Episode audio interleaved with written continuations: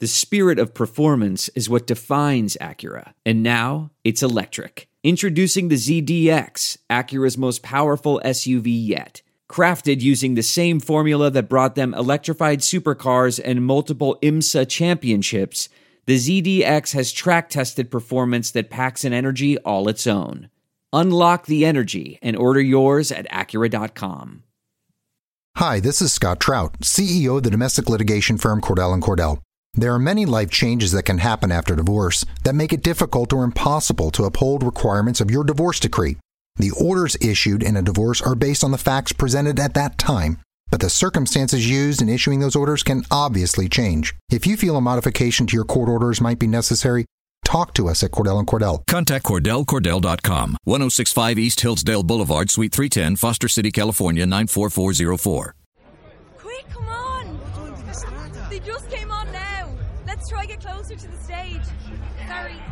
Excuse me. Can I just get by you there? Thanks a million. Do you want to go on my shoulders? What?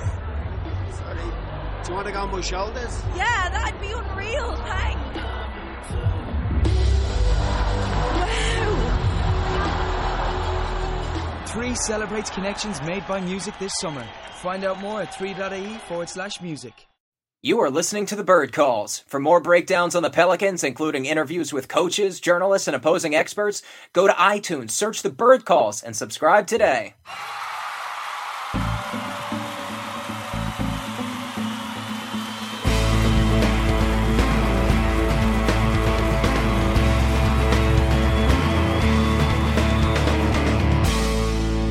What's up, Pels fans? Welcome to another episode of the Bird Calls. I'm your host and credentialed member. Hi, this is Scott Trout, CEO of the domestic litigation firm Cordell and Cordell. There are many life changes that can happen after divorce that make it difficult or impossible to uphold requirements of your divorce decree. The orders issued in a divorce are based on the facts presented at that time, but the circumstances used in issuing those orders can obviously change. If you feel a modification to your court orders might be necessary, talk to us at Cordell and Cordell. Contact CordellCordell.com, 1065 East Hillsdale Boulevard, Suite 310, Foster City, California, 94404. of the media, Preston Ellis, joined by our friends Kevin Barrios and David Grubb. Today, we're going to have Ali back on uh, again tomorrow. Uh, first of all, Kevin, how you doing, man? I'm doing pretty well, man. I just got back from a little vacation, feeling all right. Yeah, you were up in Florida, right? Were you in Pensacola? I was. Which, while we were talking about Pensacola, I want to say something that's really weird. Is that um, I was there trying to watch the Spurs game, and uh, League Pass had blocked it out, saying I was too close to New Orleans, and that's like two states away, and where we're gonna have our our uh, G League team soon. It seems like they would definitely have that as a, a place where you could view Pelicans games to help build a regional, uh, you know, regional presence there. Found that pretty unusual being that far away. Yeah, definitely. It's interesting how how far it expands. I guess they expect uh, our Pensacola faithful to drive to every game. What is that? Like five hours? No, it's, th- it's three, but I mean right. that's far, you know. Yeah, that's an easy drive to make 41 times per year. I don't want to hear any excuses. Uh, we've also got David Grubb on the program who joined us last minute. Thank you so much for popping on in here, David. Oh, no problem. It's always a pleasure. All right, you guys, let's get right on in. Eight wins straight. Uh, of course, Ali wrote that the Pelicans needed to rise up and meet the challenge, and they did against the Dallas Mavericks last night. And pretty much everybody's talking about the Pelicans right now. We're 10 games over 500 for the first time in eight years. We've had something like, I don't know, eight to 10, 15 point comebacks this year, six wins in overtime, 118 points per game, eight games straight. New Orleans is a buzz. The national media can't get enough. NBA.com and ESPN have the Pelicans in the top 10 in the power rankings after having them at 15 just a few days ago. And Sports Illustrated has them at number five. That's incredible. This is on the birdwrites.com, according to David Fisher right now. We'll start with Kevin. Just how good are the Pelicans? I mean, they're they're playing incredible. As long you know, AD's playing out of his mind, the player that we all you know expect for him to be, and have been expecting him to be consistently for the last few years. And he's playing that way right now. They're putting him in great situations. They're running a lot of pick and roll, which is a great strength for him. Jrue Holiday's continued his incredible play. Mirotic was struggling offensively for a while, but he was contributing in yeah, like huge ways defensively and playmaking and rebounding. And now, you know, last night his shot was falling again. Um, you know, role player, you know, a role player steps up here and there every game. Okafor was playing great um, until he had to miss a game with an injury. You know, so I, you know, there's not a team that's really playing a lot better than than this team. You know, you have your two. You know, Jrue Holiday has cemented himself as a star in this league, and you know, a, a top guard in this league. And with him and AD playing at their peak right now, I don't think any team wants to face us. Yeah, definitely. Grubb, uh, last night the Pelicans were expected to win and win decisively, and we kind of all clamored for a decisive victory, but that hasn't been the Pelicans this season. These are usually the games that the Pelicans tend to drop, and we saw glimpses of that early in the fourth quarter when the Mavericks got uh, almost back. I think it was 91 to 87 one point when they really closed it before the Pelicans went on that big 10 0 run as soon as Alvin Gentry called the timeout and inserted the starters. What, what does it tell you that the Pelicans not only can win the games that they that they need to win, like games against Spurs and and guys who are tightly contested in the in the Western Conference playoff race right now, but also stepping on the throats of the guys that they should beat. Yeah, I, I, thought it was absolutely important that the Pelicans came out and established some dominance, even though they weren't particularly, you know, the early start of the game yesterday, they weren't particularly playing very well. And Dallas kind of was dictating the pace. But then you saw the activity really pick up and the hands of the Pelicans on defense. They were getting deflections on passes, they were getting into the lane and creating some really easy scoring opportunities. Um, like Kevin talked about, Jrue uh, Holiday got off with had 19 points in the first half. So once they got their aggression going, um, it seemed again, as they've been able to do over the last eight games, it carried over to both sides of the basketball. When they needed to make some stops, they were able to do that. Uh, when they were needed to make some shots, guys made shots, and as evidenced by the number of uh, what five players in double figures um, in the game. So you know, it was a well-rounded performance, and that's what you want to see because you can't expect Anthony Davis to go 38 and and 15 every night, and he didn't do that. He was still efficient, but it wasn't an amazing performance, but you saw everybody on the team contribute in some form of mm. fashion. All right, Kevin. The Pelicans have 30 games left. Is that right? Is it 20? Let's see. 36 plus 26. I can do this. They have 20 games left. Excuse me. I was like, 30 yeah. sounds like a lot at this point in the season. Kevin, right now the Pelicans are slotted at fourth. We're seeing a couple of uh, dips across the uh, Western Conference, including teams like Utah, who has fallen off after their 11 game win streak. In addition to that, the Spurs have had some bad news with Lamarcus Aldridge's sprained ankle, as well as Kawhi Leonard, uh, reportedly not back anytime soon. How high do you think the Pelicans can climb in the next 20 games? Stuff to say. I mean, well, let's first say that it's possible that the Pelicans have 30 games left if you include playoffs, which I'm sure, you know, I have no doubt that we're going to be in there. There, it's just where we're going to fall now. You know, there's a lot of teams that are playing really well right now, and there's teams that were above the Pelicans that are starting to crumble a little bit due to those injuries. You said, um, you know, the ceiling could be the the three seed, but you know I'm kind of expecting around the four or five seed. I would say is what we'll we'll finish with. I mean, I think you look at um, the rest of the games we have this this year and the way the team's playing. You could say you know there are a few games you would expect us to maybe lose, but you could you wouldn't be surprised if we beat opponent every one of those opponents in an individual night. You know, and uh, I think that it's just that the problem is that there's just too many games, and then we have like a, a you know three game in a row sled in there, so it's it's hard to say that um, we're going to be able to maintain the energy level that we're playing with in, in March because of just the heavy amount of games that we have. So it's hard to say that we would get that three seed, but I do think that the three is possible. I wouldn't be so shocked that it that we did if we did get it, but I'm expecting more of a four or five, closer probably to a five seed with the heavy load we have going forward.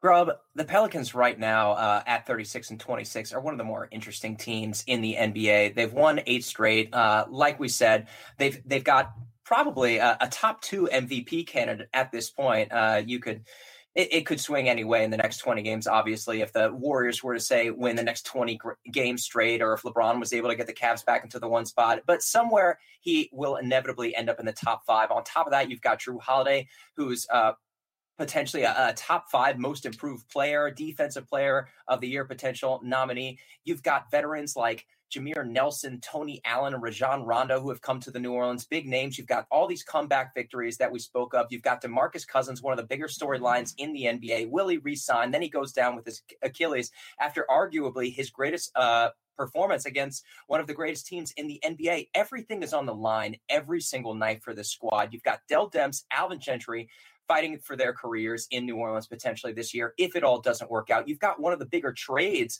of the regular season with Mirotic coming to town. Explain why the New Orleans Pelicans are the most interesting team to watch in the 2017-18 season. Um, you know, I think the Pelicans have you know have overcome so much this season. Uh, I think you have to give credit to Dell Demps. You have to give credit to Alvin Gentry. Um, two people have been really beaten down upon uh, over the past few seasons, and and I know I've been a part of that at times. Uh, but yeah, the the story of this year's team, no matter what the outcome is now, um, because I think they will, I agree that they will make the playoffs. But I think the story of this team um, is unlike that of many of the teams that we've had in, eh, since the Pelicans arrived in New Orleans. It's such a resilient group. It's such a tough group, and it does remind you, in one regard, the Chris Paul, David West type teams that were really um, that were fight would fight tooth and nail, even though this team plays at a much faster pace. Um, but to have like I agree, absolutely agree that Jrue Holiday is one of the most impro- improved players in the league, and I wrote about that today. And that he should, if he's not on a first or second all defensive team, then something's is just wrong. Um, it's from people who are not watching games. I mean, he's he's an impactful player now on both ends of the court, and I think a lot of people, you know, again, we all questioned, not all of us, but I know I questioned again the wisdom of giving him 126 million dollars over five seasons, and right now you you have to say that that was a good deal. Uh, he made a jump in his career in year eight. And Anthony Davis is now growing into that role of franchise player, what it truly means to be a franchise player night in and night out.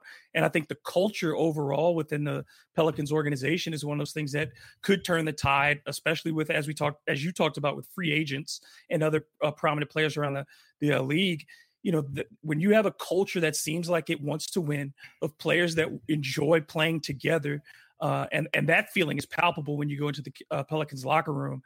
I think it does. Uh, you know, this is a year that could be a baseline year for a franchise that becomes a consistent winner. I don't know if they'll win a championship, but this could be the baseline of, of building a winning team.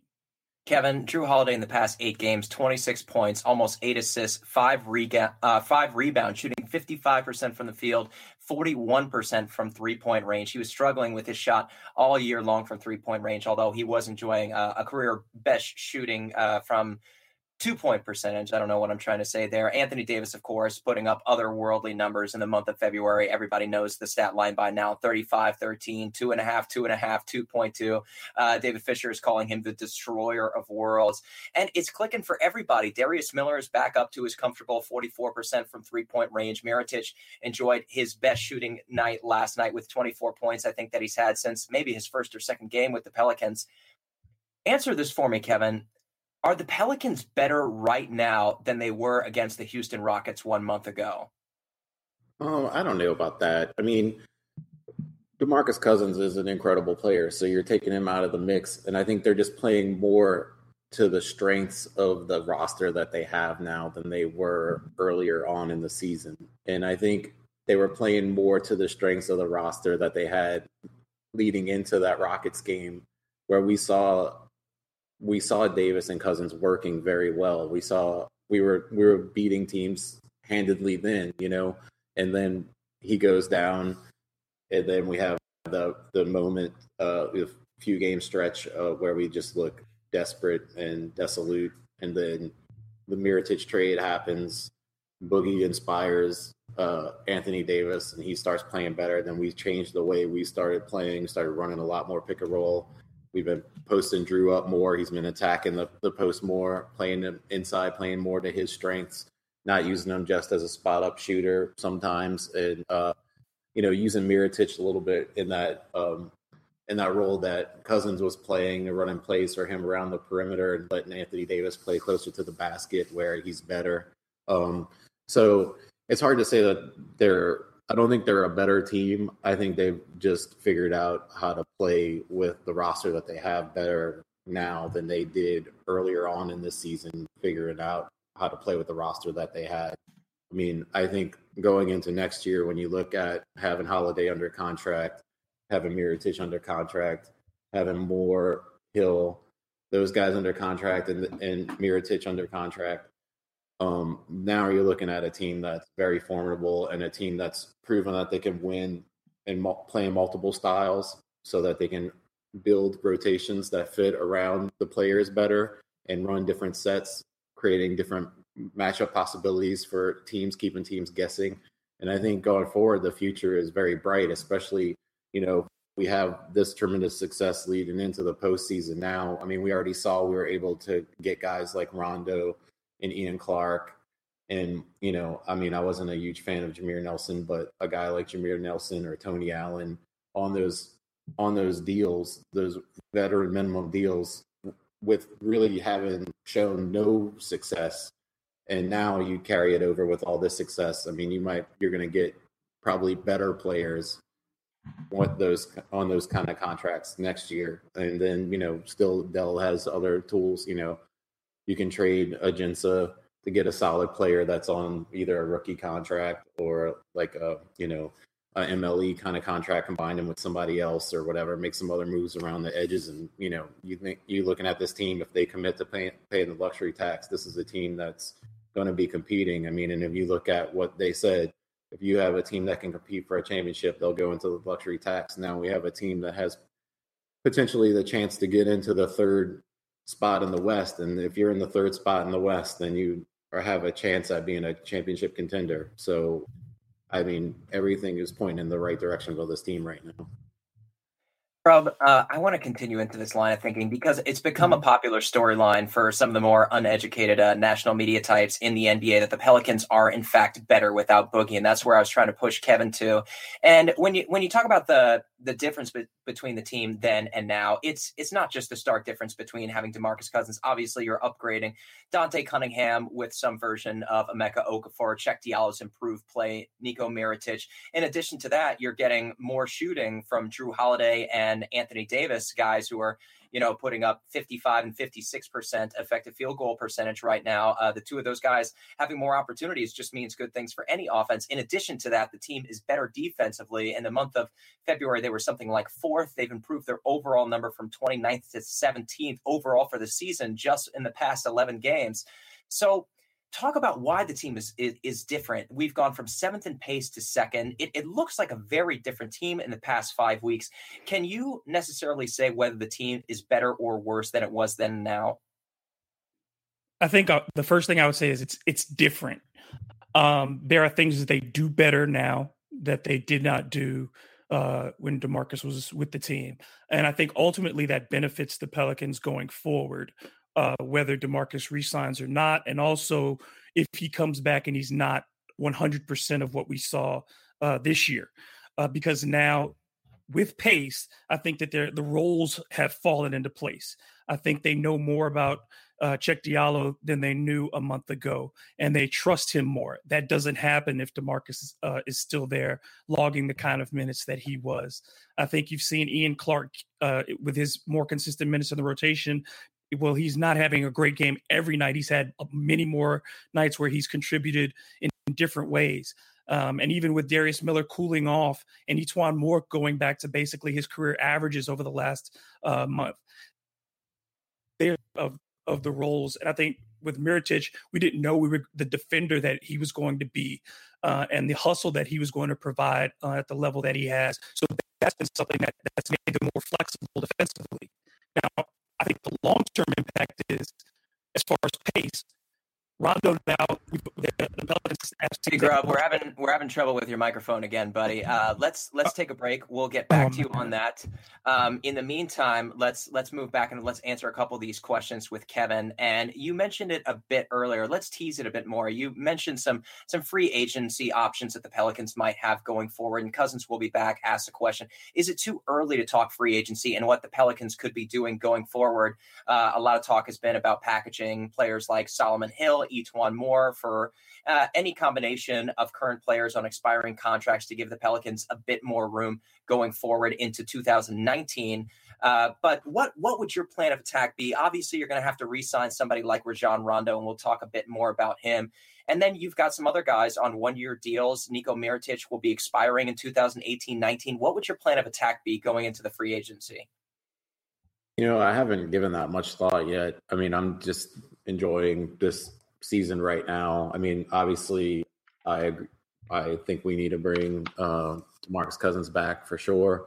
Um, I'm not necessarily ready to trade Solomon Hill. I want to see him play. I want to see if he's improved as a shooter. I want to. I know what he brings defensively, and um, and intelligence wise. So I I like him as a player, and of course I like E'Twaun Moore, even though he's been a little bit up and down lately. I still am a big fan of his, and I think you know getting him more into a role where he's playing more of the two guard more often would benefit him and I don't I like I, I don't have any problems with Rondo, but I don't necessarily think that it's nece- 100% necessary that he comes back next year. I just think if if it's the right fit at the right price, yes. If not, I'm very satisfied with Jrue Holiday being the point guard, E'Twaun Moore playing the two, finding some other guys to come in. Um, you know, because that three should be a better situation next year with a healthy Solomon Hill and another year of Darius Miller and whatever else we can add.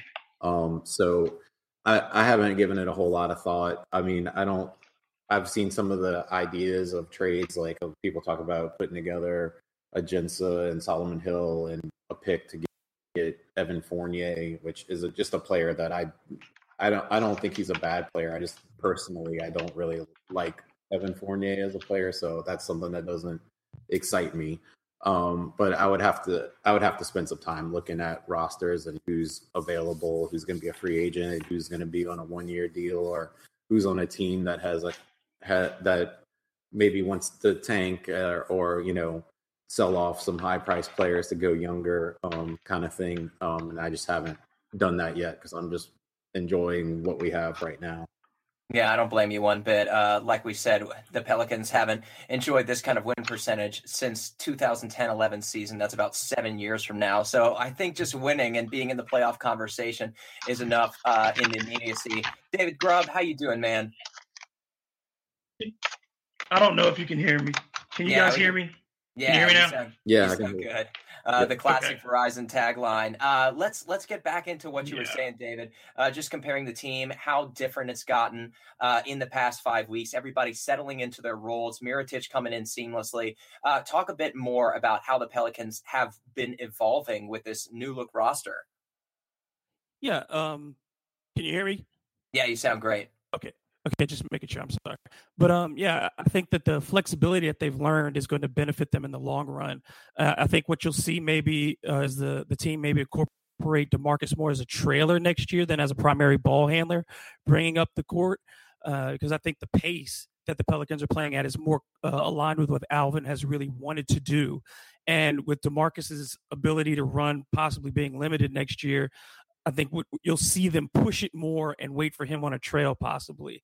And with the confidence that a guy like Jrue Holiday has earned this year, with taking its step into the upper echelon of guards, not only in the West, but in the league, uh, I think that that bodes well overall uh, for them trying to pair someone in the backcourt. There's going to be, like uh, Kevin said, if there's if the price for Rondo isn't right, and you're trying to ingratiate a guy like Frank Jackson, or you go after another point guard in the off season, there are going to be people who want to play next to Jrue, to Jrue Holiday. He covers up defensive mistakes. He uh, can, you know, you know, he can score. He scores easy baskets in transition, and he's shown um, over the last month to be much more consistent shooting his three. So I think the Pelicans have just found themselves that they are more flexible than they anticipated.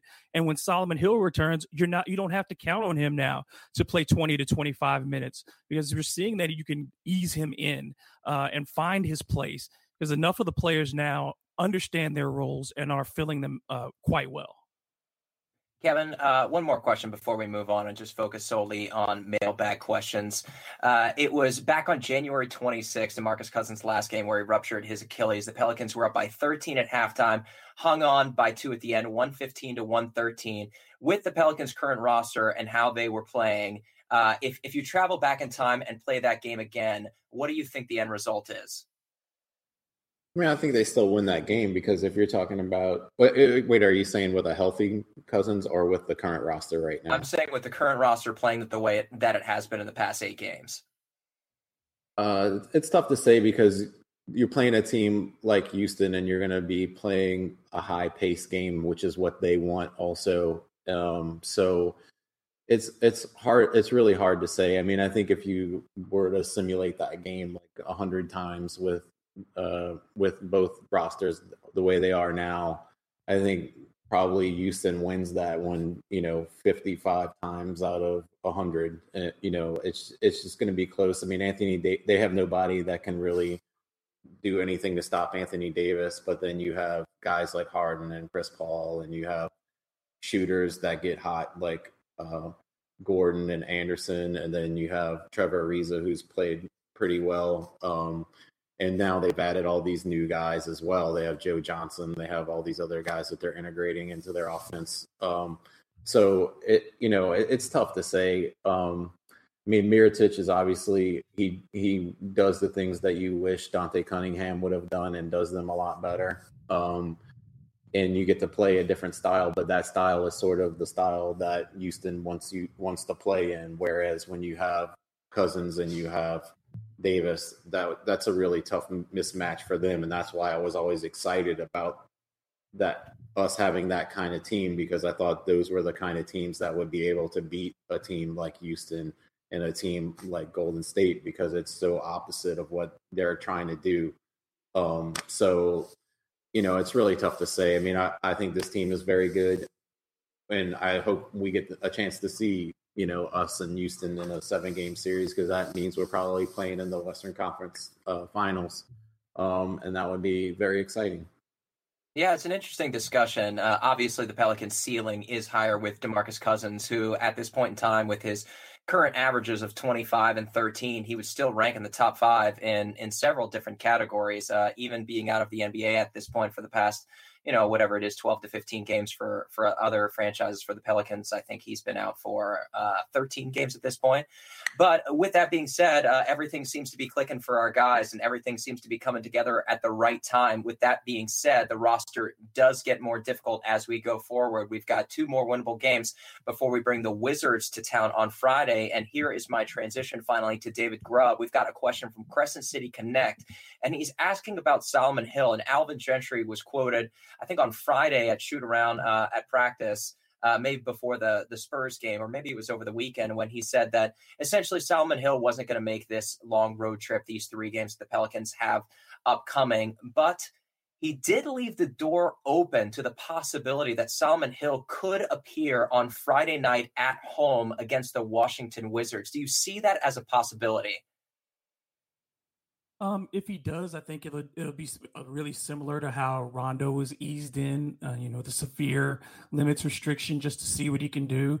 I mean, Otto Porter, uh, you know, you know, uh, is is a tough wing, and so is uh, you know having to guard maybe possibly Bradley Beal on switches. So I, I don't think they want to put him out there too long. You just want to gauge his fitness, see if he can move. Um, if he does play, again, you don't have to rush him right now. That's that's the great thing about um, guys stepping up is that you don't have to want to have him at his best as you go into the playoffs. The thing you will need him because you are playing 20 games in 27 days, essentially. So you're going to need him to take up some of those minutes. But at this early stage, I think the Pelicans should take it take it slow, find out what you have with him, and then put him in positions where he can be successful. And here's another interesting uh, one, Kevin. Uh, let's see who asked this question. I didn't write it down before I get to it. Uh, I want to make sure that I have everybody credited for this. Okay, it's Hunter uh, at Whoa, it's Hunter. And he asked an interesting question. I'll bring up some of the numbers. Who is the better player, the 2017 18 version of Darius Miller or the 2014 15 version of Quincy Pondexter? And some of Quincy's numbers uh, obviously can't be categorized because he was such uh, an effective team leader and communicator on the defensive side of the ball. And I don't have the numbers in front of me about how the team improved uh, with his on off numbers at that time, but I do have the numbers that he was shooting over 43% from three in his time with the Pelicans. I think it was 26 games. And uh, that was on four shots per game. Plus, he scored in double digits nine of his last 11 games with the Pelicans before the playoffs. And one of the more crucial ones was a victory over the Golden State Warriors, where he scored 20 Obviously, Darius Miller has been one of the Pelicans' most effective shooters. He's been coming off the bench, but he's been shooting four and a half times uh, per game, especially in the month of February. His numbers are back up to 44% from three. Kevin, who is the better player? Well, that's an interesting question. I, I think that Darius Miller will be a better player than Quincy Pondexter. You know, if say Quincy didn't get hurt, right? I think Quincy was playing at his ceiling at that point. Whereas I think Darius Miller still can step it up a notch and become a better player. And I think Darius Miller will be a better player than Quincy was during that playoff stretch. But right now, I would have to go with Quincy Pondexter being the better player for a couple of reasons. One is, you know, what you just said is uh, his defensive ability and also his. Um, I, I feel like we see a lot where where Darius will pump fake, get a guy off his feet, and drive, and instead of taking a good looking shot, he'll pass up a shot for a, a play, you know, a pass that doesn't get us anything. Um, he's he just still is a little bit hesitant. He still can be a little bit of a deer in headlights sometimes. And I think Quincy Pondexter would always make the right and the smart play. And I think that's the only thing that's separating them two right now, really, aside from um, Quincy just being naturally a little bit better of a defender, also. But I think Darius will get to that point, and I think Darius, you know, has shown throughout a couple of years now that he's, uh, you know, with his years in Europe, that he is a better jump shooter than Pondexter was over his career. And I think that will maintain and that will stay, and that'll be something that carries him. And we also have seen him improve so much this season in terms of uh, playmaking and just on ball defense. So I think um, he's going to be uh, a better player, but I also feel like he's not, he doesn't have as much weight on his shoulders as Quincy did either. I felt like Quincy was with that roster, with where they were at the time, you didn't have that dominant Jrue Holiday that you had, you, that we have now. Anthony Davis was incredible, but he wasn't as well rounded as he is now. Um, so I think Pondexter had a lot more on his shoulders um, than than Darius does right now. But I think Darius is solid and is very good and will be great going forward. Um, I just think that if you took them, if you measured those two players together, that Quincy would edge him out a little bit. I agree. Let's move on to a question by Clint White. This is for you, Grubb. He says, Left mm-hmm. field, has there possibly been some addition by subtraction with the trade away of Dante Cunningham? His play this season was so lackluster, but he always ended up with minutes basically due to his positional versatility and past contributions.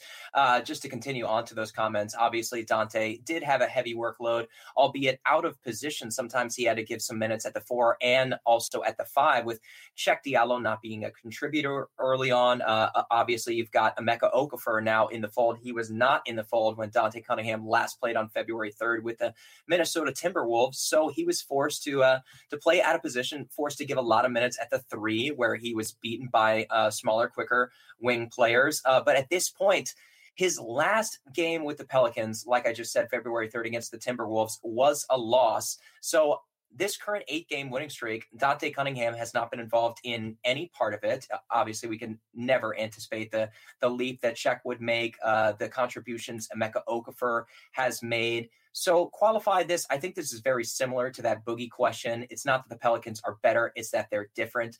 But to you, David Grubb, do you think that the Pelicans mm-hmm. are better not having Dante Cunningham on the floor? Well, I thought that before the season. I thought Dante had peaked um, in his development as a player, and I didn't think that he could provide shooting as a stretch four that the Pelicans needed. Even um, if he was forced to play out of position sometimes as a small forward and as a, a center, you just didn't see him, you know, uh, getting the transition points that he was getting last year. Uh, it seemed like he was a bit lost at times uh, on the floor, both offensively and defensively. So you know, I, I, just don't think Dante was bringing to the table what he could anymore. And you're talking about a guy with many more miles on him than um, Cheick Diallo or even um, Mirotic. So it's it's a little bit, you know, again, when you're equating these things, it's it's hard to talk about people's roles when they've changed so much, when the team's uh, focus has changed so much over the course of the year. It's the same with the Darius discussion versus Quincy. Darius has been here all season long. Quincy came in in the in the heat of a playoff race and was expected to do certain things. And as a veteran, it was easy. for him to slide in and do those things. So um, I just think it's really hard to to say what would have happened if uh, when it comes to these types of things. Though I was never for bringing Dante back, but this was a team in desperate need of, of players at the time. He was somebody they knew, and he would play at the price that they had available. So uh, outside of that, I mean, what were the options for the Pelicans at that time? Dante seemed to be their best option of what was available to them. So I mean, you don't get again, you don't get to this, you don't get Mirotic, you don't get these things unless Dante is there for them to contribute to where they were at that point in the season. So you just kind of have to let things play out and judge them for what they are, not what they could have been. All right. Kevin's got about 10 more minutes, and then we're going to let him go. So we're going to ask him another question uh, before we bounce out of here and maybe talk a little bit with Grubb about Rajon Rondo. Kevin, uh, this question is from MC Tuman. He says, So what is the deal with Instant Grits? Is he available? Still time to get on playoff ra- roster? Are there bad vibes with the team? This is the question. I'm going to add a little bit more to it. Uh, there's no bad vibes. Obviously, it was a, a, a bit of a positional – uh, I don't know, dissonance at that time where the Pelicans needed an on ball point guard at the time with Jrue Holiday kind of struggling. Rajon Rondo had his uh, had his core muscles strain or tear at the time. So they needed Jameer Nelson. Jordan Crawford didn't fit what they needed at that specific time. They had five injuries. So they needed somebody to go, and he was the only non guaranteed contract at the time. His guarantee was previously in July, but it got pushed into November, uh, an agreement he made with the team. It's one of those strange uh, midseason two year deals that the Pelicans have now signed with Emeka Okafor. Of course, there's still time for him to be on the playoff roster. I wouldn't think there'd be any bad vibes. It seemed positive on both sides. And of course, he is still available. Here's my question to you, Kevin the the guy manning that position right now is Walter Lemon Jr. And we just posted an article the other night on the birdwrites.com about why Jordan Crawford would be more valuable in that position. He's not a developmental type player. He's pretty much just a band-aid at this point that could help the Pelicans get a couple more points off the bench. We don't even know what he would look like defensively with this new roster. Argue why you think Jordan Crawford would be more valuable to the Pelicans than Walter Lemon Jr. Look, I, I, I like uh, Jordan Crawford a lot. Um, you know, he was a fun player last year. He could definitely get hot and light up the scoreboard, and he, he showed some playmaking ability. Obviously, when he was cast to, tasked with running the offense, he faltered early on in the season, but also everybody was sort of faltering early on the season. So it's hard to really judge, um, you know, if he would have figured it out, if he would have fit into a role better. And like you said, you know, the team decided we needed more of a traditional point guard to, to step up at that point. Jrue hadn't really taken the reins yet. He was struggling. Um, so, you know, we don't know what could have been. I don't, if we're comparing him to Walter Lemon Jr., I would rather have, uh, I would rather have instant grits, but I think that neither is really the answer. And maybe maybe Walter Lemon could be the answer. We just haven't seen enough of him yet. But I feel like we just need another bigger perimeter defender that can also make plays. And I think one of the problem I mean, scoring is obviously not a problem for this team. And that's what you're getting with Crawford. You're getting a ton of scoring. So while I think he's a a very good player that's capable of that. That's not really what we need right now. I feel like he would be a better fit for other teams that need a more of a bench scorer. Um, I think what we need still is another bench perimeter defender, playmaker, and maybe if Solomon Hill comes back, you get another perimeter defender. But we still are missing like sort of another playmaker as well.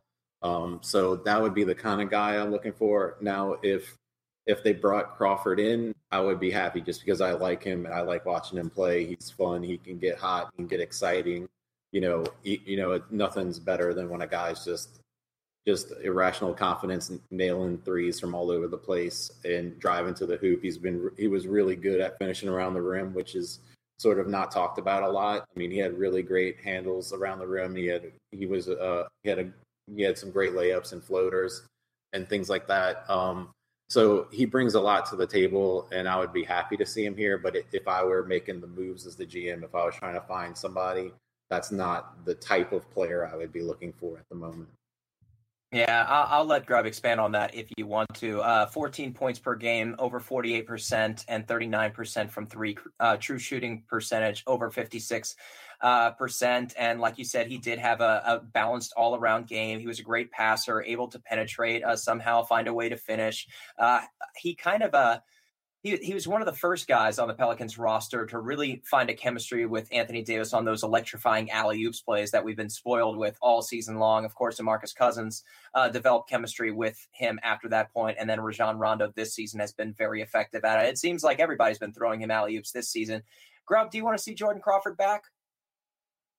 No, I, I, agree with Kevin that it's just not the need right now. Uh, you know, especially since DeAndre Liggins has fallen, you know, pretty much out of the rotation.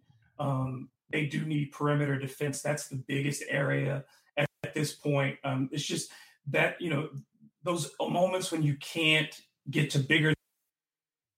Um, like we had, there was a struggle with um, Giannis Antetokounmpo until Jrue had to kind of take him on, just because they didn't have the physicality at that position. Um, if you're going to play against Houston, those are long threes and fours. If you're going to play against Golden State again, you're dealing with Kevin Durant, you're dealing with Draymond Green, guys who are very long and rangy.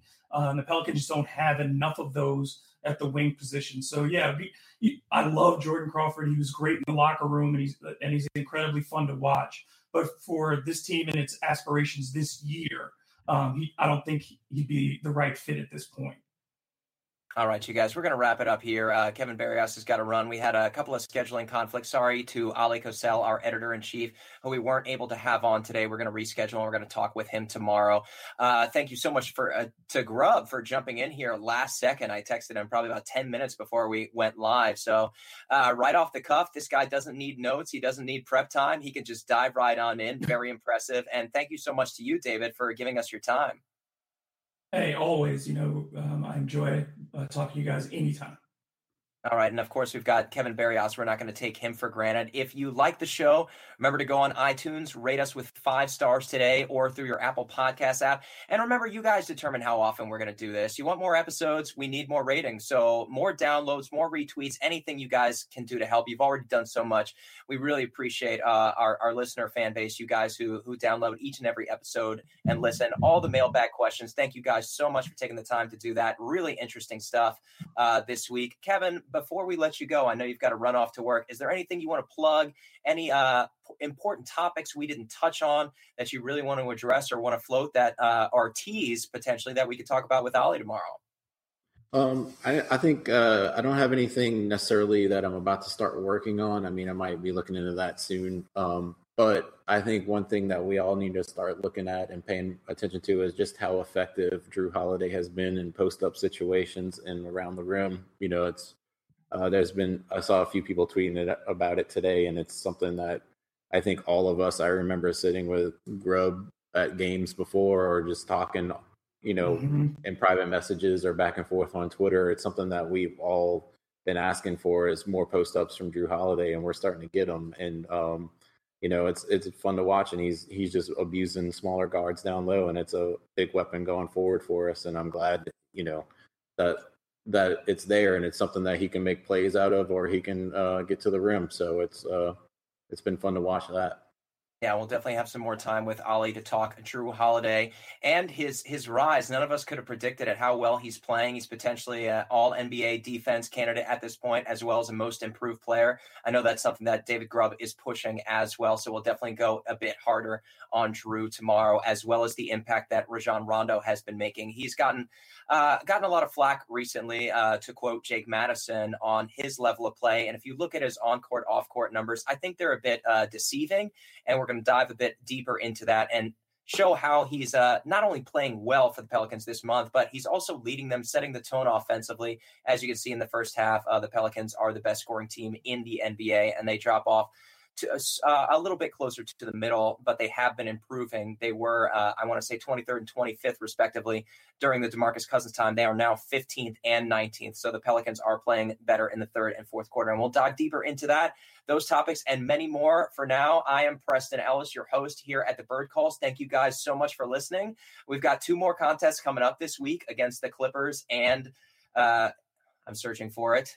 The Kings The Kings, thank you. So hopefully we can rattle off two more wins and make this 10 straight. Uh, for now, we'll talk to you guys soon and let's go, Pels.